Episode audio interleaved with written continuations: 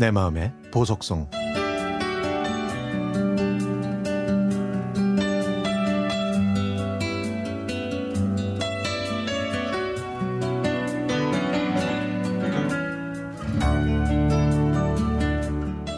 저는 돌멩이가 싫습니다.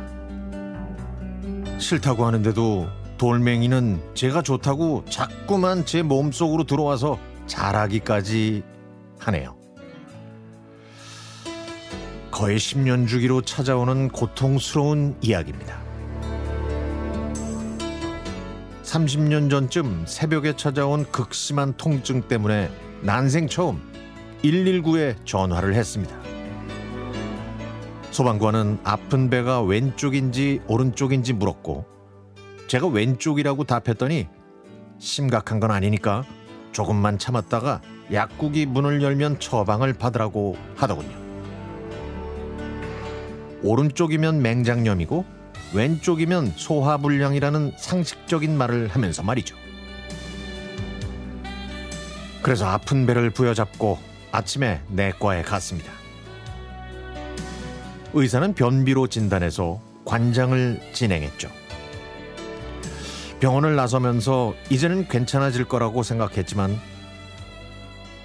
이게 웬일 통증은 더 심해졌고 결국 대학병원 응급실에 실려가고 나서야 정확한 병명을 알 수 있었습니다. 바로 요로 결석이었습니다. 돌멩이가 소변 길목을 막고는 감놔라 배놔라 하는 통에 정신을 못 차릴 정도로 아팠던 겁니다. 생각해보니까 저는 물을 적게 마셨고 그래서 화장실에 가는 횟수도 적었습니다. 몸속에 자리 잡은 돌멩이를 밖으로 배출해낼 수 있는 환경이 아니었던 거죠. 그 아픈 기억이 사라질 즈음이면 통증이 자, 다시 찾아옵니다. 물도 많이 먹고 운동도 열심히 하는데 안에서는 돌멩이가 또 자라서 요로를 박박 긁어대는 거죠. 거의 10년을 주기로 찾아오는 통증이 최근에 다시 찾아왔습니다. 저녁을 먹고 산책한 다음 자려고 누웠는데 왼쪽 아랫배가 살살 아파왔죠. 극심한 통증으로 앉지도 서 있지도 못하는 상태로 끙끙 앓다가 결국 병원으로 향했습니다. 진단을 위해서 조형제와 수액을 몸속에 주입했고 20분이면 확인이 가능한 일이었지만 돌멩이가 그 통로를 막고 있어서 1시간 20분이 지나도 그 결과를 알 수가 없었습니다. 결국 왼쪽 옆구리를 때리는 석쇠기에 몸을 맡긴 채 고통이 가라앉을 때까지 참았습니다.